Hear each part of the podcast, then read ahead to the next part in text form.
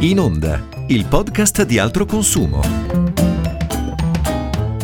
Benvenuti a In Onda, il podcast di altro consumo.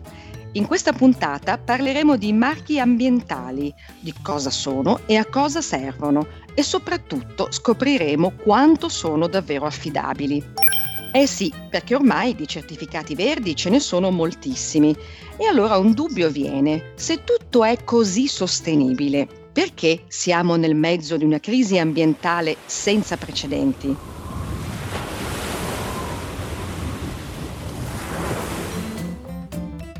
Io sono Beba Minna e sono giornalista di altro consumo. Qui con me c'è Claudia Chiozzotto, esperta di temi ambientali. Ed è proprio da lei che ci faremo raccontare questo complesso mondo di slogan verdi che affollano le confezioni dei prodotti che compriamo. Bene, allora, ciao Claudia, benvenuta. Ciao Beba, grazie. Partirei chiedendoti perché è importante conoscere i marchi ambientali. Servono a noi cittadini? Beh, eh, in un momento in cui la crisi climatica e la transizione ecologica politica eh, sono in cima alle agende politiche dei paesi, anche l'attenzione dei cittadini all'impatto ambientale delle proprie scelte e dei prodotti è molto più alta. Eh, e infatti alcune analisi di mercato confermano che le dichiarazioni ambientali sui prodotti di consumo sono in aumento. Un prodotto oggi vende di più, tra virgolette, se riporta qualche claim ambientale. Eh, ma proprio per questo per i cittadini è ancora più importante saper distinguere un marchio ambientale affidabile, serio, robusto e che eh, è un, veramente un valore aggiunto per quel prodotto rispetto alle molte autodichiarazioni ambientali che sempre più prodotti sono tentati di fare solo per vendere di più. Ecco, appunto, però il, il problema è proprio questo. Se io trovo su una confezione un marchio verde o un'informazione ambientale, a volte diciamo anche un po' generica, no? ce ne sono tipo viva la natura, viva il pianeta. Ecco.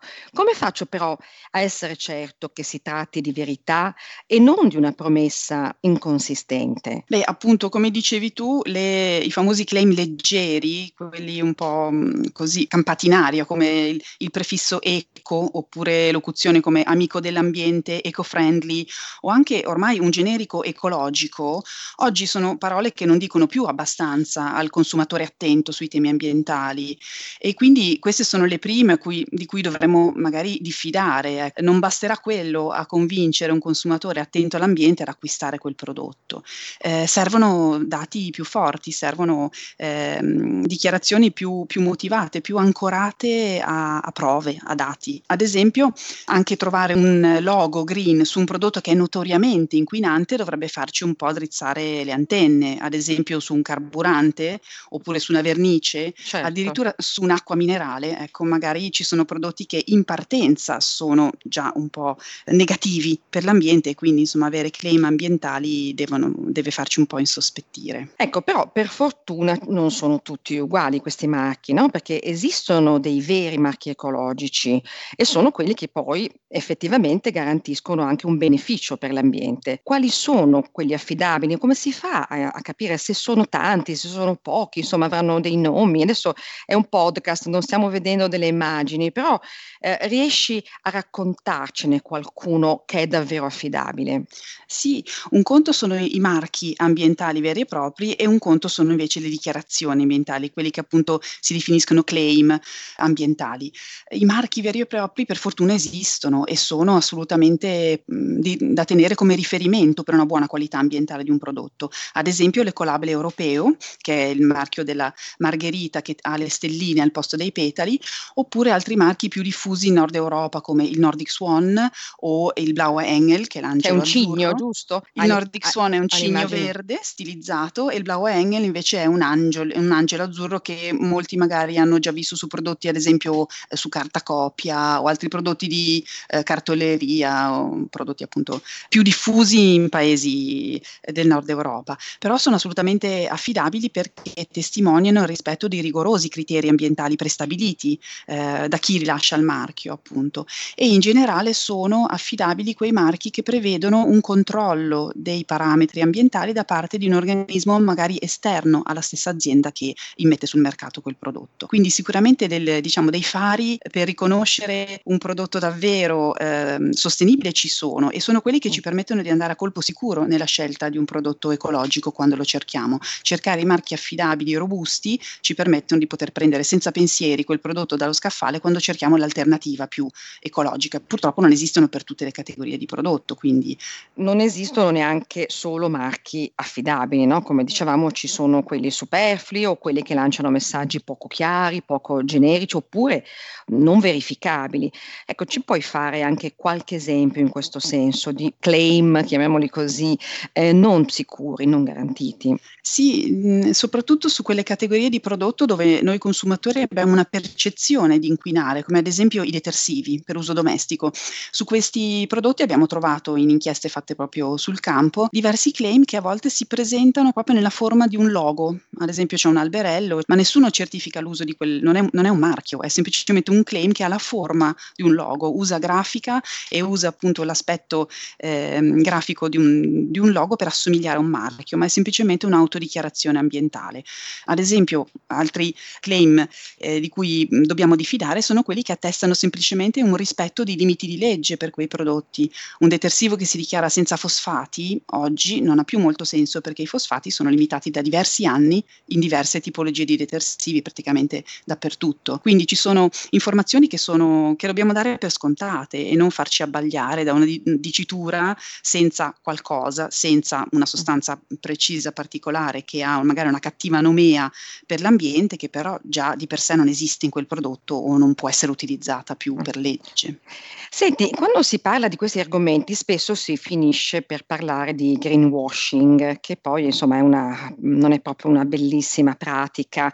Eh, ci spiegherai anche un po' che cosa significa questo pulirsi la coscienza in senso green, no? eh, da parte delle aziende intendo.